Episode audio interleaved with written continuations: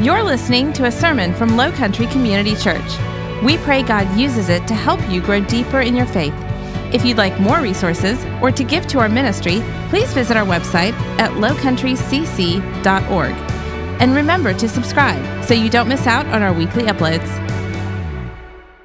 Well, good morning. So good to be with you this morning, whether you're in the room, in the concourse, or online. We just want to say thank you for worshiping with us here at LCC. My name is Anthony Lucarini. I'm the student pastor. I got to give just a shout out to the student section in the front two rows this morning. Welcome, students. Well, we've been in the book of Romans for the last little while. We're going to continue in that this morning. I'm going to be diving into chapter 2. Uh, Pastor Jeff concluded Romans chapter 1 last week. And this morning, I would just love as a church body if we can just honor Pastor Jeff. That was not an easy passage to preach last week, and I think he did it with such grace and such excellence. So, Pastor Jeff, we love you so much. We honor you. Thank you so, so much. And like I said, we're going to be diving into Romans 2 this morning. But first, I'd love to just pray over our time together. Jesus, we love you. That's why we're here. That's why we're gathered.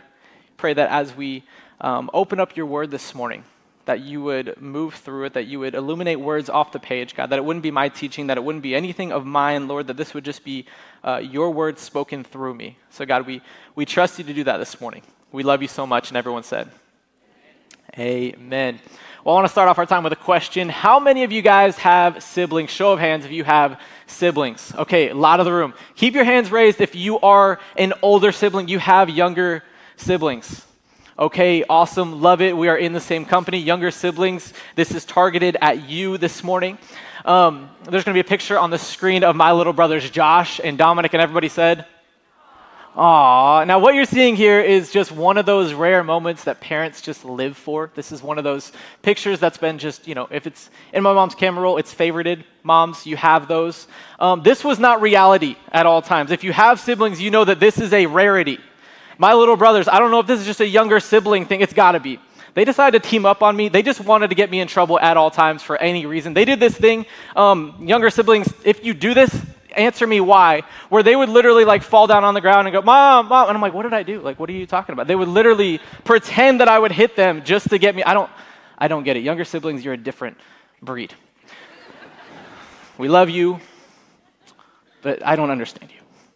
But uh, my, my little brothers would do this thing where um, they would just try to get me in trouble at all times for any reason. If I would slip up in any way, there was no like, let me just address the situation. Let me just ask what you meant. No, it was, Mom, Mom. So mom would come running into the room, and of course, I would get the talk, Anthony, you're the older brother. I need you to be mature here. I need you to lead your brothers. Stop hitting them, stop bullying them. And I'm like, I don't know what you're talking about. Mom's talking to me over here, and she did this mom thing that is apparently not a dad skill. Like, since becoming a dad, I don't have this skill. Moms, this is yours. I don't Get it? It's the like eyes in the back of the head thing. She'll talking to, she'll be talking to me over here. Little brothers will be behind me, and she's like, "Hey, I saw that because they're over there smirking." Little siblings, you you know this. Like you're you're laughing. You enjoy when the older sibling gets in trouble. I don't understand. They're over here smirking. Mom would always do this thing. Again, just, I see that over there. Don't worry. It's your turn. And then for all the siblings in the room, there was justice, and you know exactly what I'm talking about, where mom would turn to them and say, It's your turn. Stop tattletaling. Stop doing this you know, work it out together. And all the older siblings said, Amen. Just a little bit of justice. Well, in our passage this morning, we're going to see Paul kind of do the same thing. Last week and throughout the book of Romans, he's talking to both the Jews and the Gentiles. The Gentiles are people who are just not Jews, but he's been speaking to both groups of people. And specifically in our passage this morning, he's going to be focusing primarily on the Jewish Christians. It's their time where he's saying, hey, it is your turn that I'm going to have to speak directly to you. Before we dive back into the book of Romans, I want to give us just a reminder of the backdrop of what's happening. How many of you guys were here week one of the series where we watched the right now, or the, the video that explained all of Romans? Okay, I'm not going to assume that everybody was here. Let me just give just a little bit of context. Now, the early Roman church, that is who the book of Romans is written to. Get it? Romans, Church of Rome, that's where that name comes from. Paul's writing it to them. This early church is made up of house churches of both Jews and Gentiles, but it's primarily early on Jewish Christians. So naturally, as they are reforming over from Judaism to Christianity, because remember, Judaism is kind of where our roots come from, um, these house churches have a lot of roots um, and a lot of traditions, a lot of rituals that will go back to, to Judaism. Now, AD 49, Emperor Claudius completely kicked the Jews out of Rome. This means Jewish Christians as well. But five years later, Claudius dies, and these Jewish Christians start to return to Rome. And what they're seeing, what they're finding is their, their churches are no longer Jewish. Now, of course, these are Christian churches, but again, with the Jewish traditions, it really had a Jewish bent to them. After five years of their absence, they come back and they're like, hold on, this isn't what it looked like when we left the first time. And this is what Paul is having to address here because now we have a clash of cultures. You've got the Jews and you've got the non Jews who are trying to form one church together, and it's beautiful and a mess. And that is what Paul is having to address here. So let's just keep that in the back of our minds. So Romans 2 opens up with one word that transitions us perfectly to look back at last week and step forward into the message this morning. Romans 2 1 says, starts with this one word, therefore. Now, to all my Bible scholars in the room and my theologians, whenever you see the word therefore, it begs us to ask the question, what is it therefore? Let's talk about it. The end of Romans 1, Paul is addressing those who have rejected God. These were people who, according to verse 21, knew God but they didn't honor him as God. Therefore, God gave, gave them over to their lusts and their passions and their depravity of mind. And Paul teaches them that this way of living, it comes with a physical cost, a mental cost, and a spiritual cost. Paul ends the chapter, ends chapter one, listing 21 attributes of those living in the sin or living in sin and rejecting God what we're going to see here is this Paul's words are no longer directly towards those who were living in sin previously. Now he's speaking to the people who are looking down at those people, pointing at their sin, saying that I'm a better sinner than you. That is who Paul is talking about now. So let's dive in just a little bit. Romans 2, starting in verse 1. There's that word, therefore. You have no excuse, you foolish person. Every one of you who passes judgment, for in that matter in which you judge someone else, you condemn yourself for you who judge practice the same things. And we know that the judgment of God rightly falls upon those who practice such things. But do you suppose this, you foolish person who passes judgment on those who practice such things, and yet does them as well, that you will escape the judgment of God? Or do you think lightly of the riches of his kindness and restraint and patience, not knowing that the kindness of God leads you to repentance? Again, historically, contextually, the Jews are back in town, and with them, they've got their tradition, they've got their rules, they've got their religiosity, and they're seeking to infuse their Jewish faith and this Jewish life back into the church. And there's such a beauty in this reintroduction. Again, our faith comes on the backbone of Judaism. However, Paul is having to address the hard parts of this regrafting of two cultures that are very different. Because along with the history and the culture and the depth coming from these Jewish roots, you also are getting the laws that these Jews have held in such high regards. Prior to Jesus, what they had was the law. They had this set of rules, they had this set of standards that they lived and died by. They said, if you meet the standards of this law, you're good, and if you don't, that's not a good thing. You're unclean, you're impure, you need to go repent, you need to take part in some ritual washing and cleansing. Where the Jewish Christians come back to Rome, they bring their religious tradition, which the non Jew, again, the Gentile believers in Rome, had not been living under. The Gentile Christians were like, hey, like, I know of this Jesus guy. I know that he saved my sins. I know that I put my trust in him, and that's, that's good, but that's, you know, I just started following like two days ago. I don't know what you're talking about with all these rules and religion that you're kind of bringing into this thing. How fair would it be to be judged under an expectation that you didn't know existed? I think that's why they have this really clear um, phrase in marriage or any healthy relationship communication is key.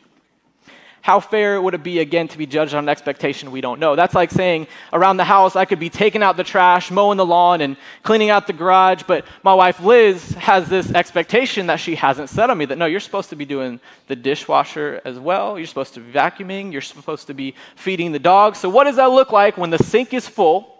When the floors are a mess, when the dog is begging for food because she hasn't been fed in three days, and I'm over here thinking I'm doing a good job. I'm like, hey, check out the lawn. Garage is looking great.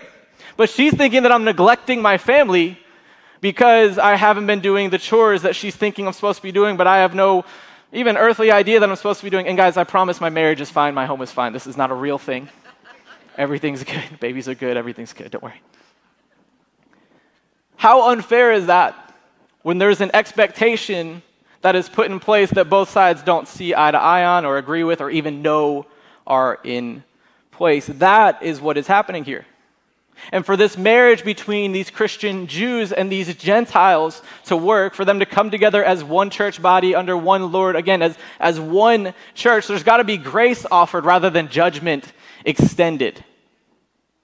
That's what Paul's speaking to here. Let's, again, verse 1. Therefore, you have no excuse, you foolish person, every one of you who passes judgment.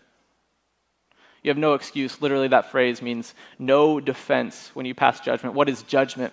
Judgment can be defined as I take my opinion and I force it onto you, and that's usually in a negative context. Paul is saying to the Jewish Christians, Do you really think that like forcing your rules and your tradition onto them, is that the best thing for the church? Is that really going to help them come to Jesus, judging them for what they're doing wrong, even though they don't even know that they're doing it wrong because they don't follow the same traditions and the set of rules? Do you really think that's benefiting the church as a whole? It's not. It's not helping them know Jesus, it's not helping them in their faith all you're doing actually is opening yourself up to a stricter judgment. We're going to come back to that in a little bit. Take a look at verse 4. This is one of my favorite verses of all time. Or do you think lightly of the riches of his kindness and restraint and patience, not knowing that the kindness of God leads you to repentance?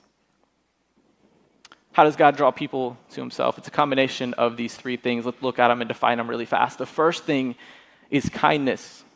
That is simply God's goodness and his gentleness. Got kindness. Second thing is restraint, also translated as forbearance, meaning a good natured tolerance that delays enforcing rights or privileges. Let me read that one more time. Restraint is a good natured tolerance that delays enforcing rights or privileges. In other words, I'm going to hold off on giving you what you deserve. Third thing here is patience. Now, most of us think of the word patience when we're standing in line too long. It is an active, everybody say active. It's not passive, it is active, an active endurance of opposition. Patience says what's happening goes against what I would like, but it gives time for that circumstance to change. So, what do you get when you combine God's kindness, His patience, and His restraint? You get a God who understands our brokenness.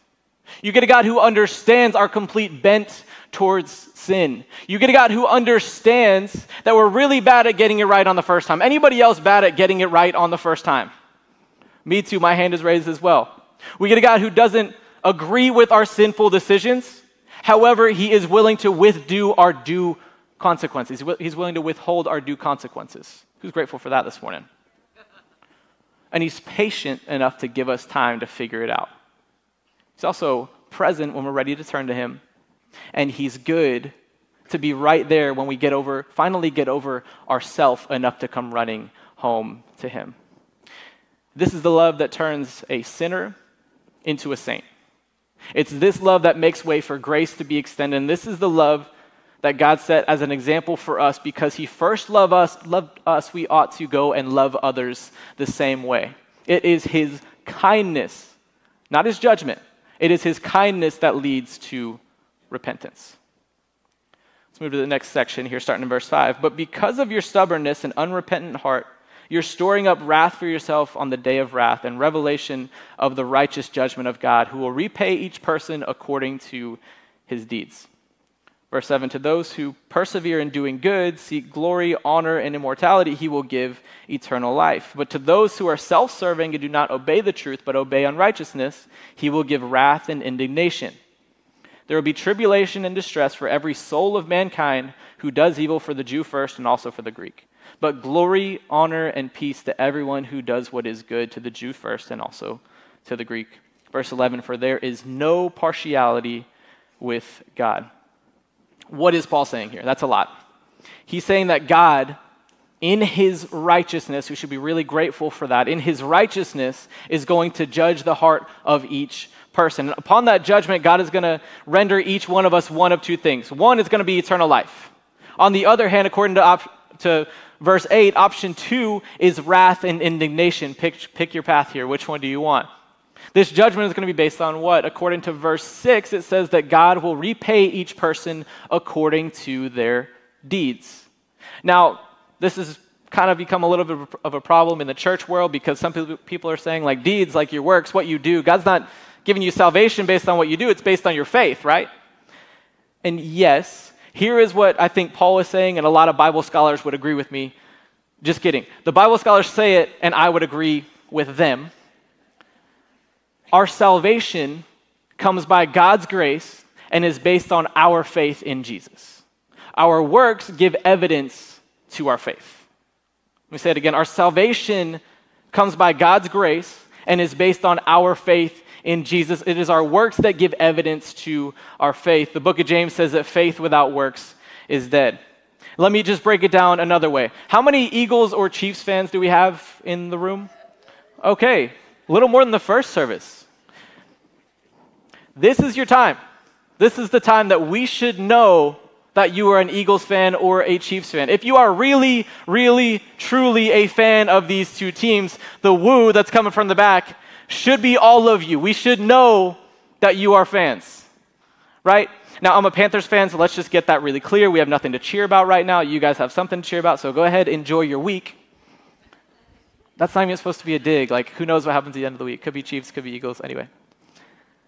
This is the time that you should be giving evidence to you being a fan of one of these teams. Right? We should know about this. Like, I feel like a lot of Eagles fans, you got these testimonies like, yeah, you know, I grew up and then I had my conversion experience. Let me share my testimony with you. Like, I went to a game one time and I just felt like the Spirit of God put it in my heart that I'm supposed to be an Eagles fan for life, so fly, Eagles, fly, and just, it's converted. And if you're truly an Eagles fan, you, you go into each year with this faith of, you know, this is our year, this is our chance, even when you have no chance. This year you do. Good for you. Sorry, I'm not trying to make taste. but again, you go into these seasons with, you know, this is where my faith lies. And if I really am an Eagles fan, there should be evidence to that, especially right now. What you say should be, reflect this. What you post online should reflect this. The conversations that you're in, the words that you choose, they should be reflected in the fact that you are cheering for the Eagles and they're doing really well right now. What you do on Sundays should be reflective of if you are a fan or not.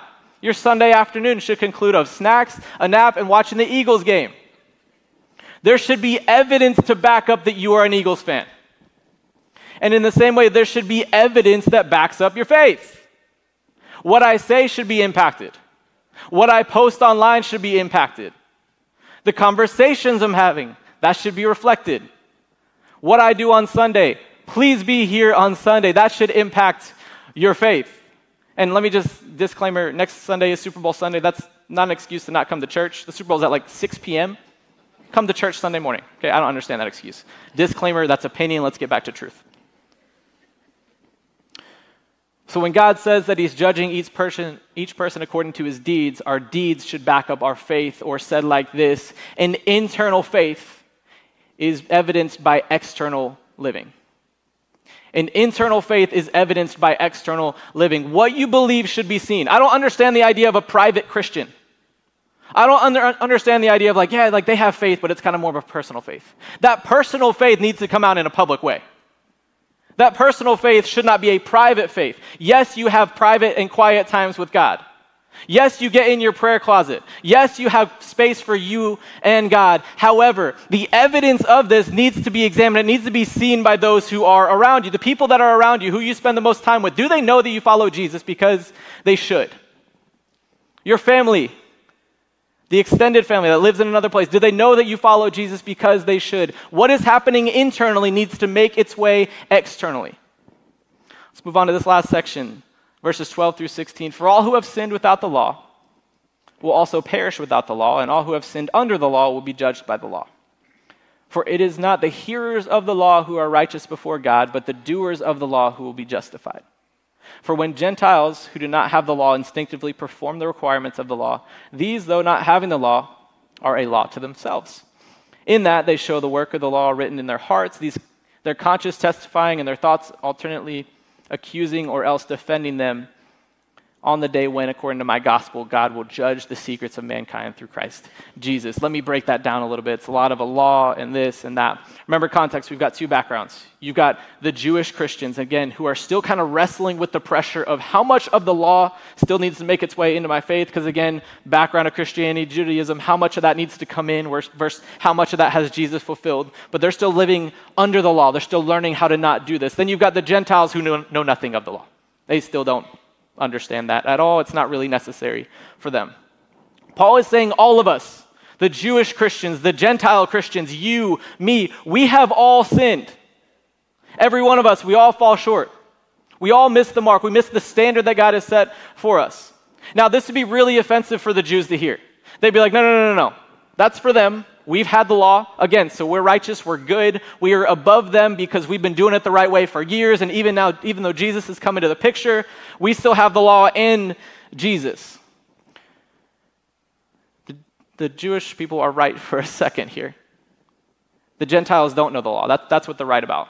But somehow, according to verse 14, they are performing what the law requires. Somehow, without even the knowledge of this law that the Jews have been operating forever, Gentiles have not had that. Paul's saying they've actually been doing it. Somehow they've been, they've been doing that. And the entire law gets broken down into two things by Jesus in Matthew 20, 20 22 love God and love your neighbor as yourself. That's what the Gentiles have been doing. That's what God calls us to do.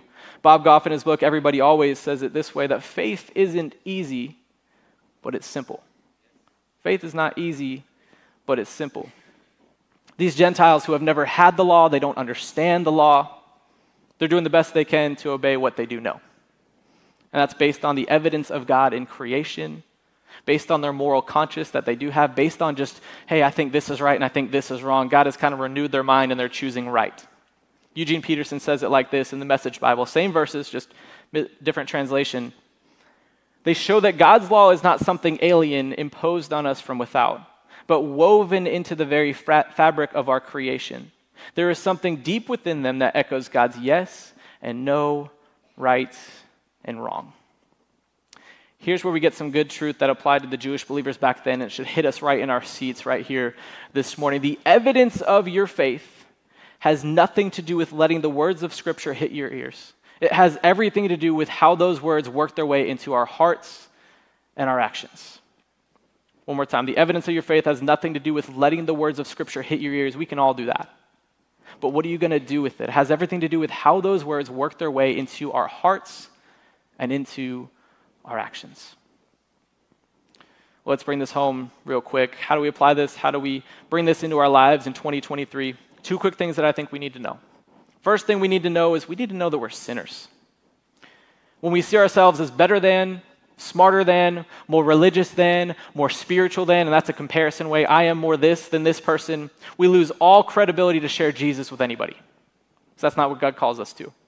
We need to come to the sobering reality that we are not perfect, that we have sinned, that we have fallen short, that we miss it. Again, that there's a standard that God has set that we're not hitting. Paul says later in Romans that all have sinned that leaves no one out. All have sinned and fall short of the glory of God. And he follows that up later on in Romans with the truth that all sin leads to death.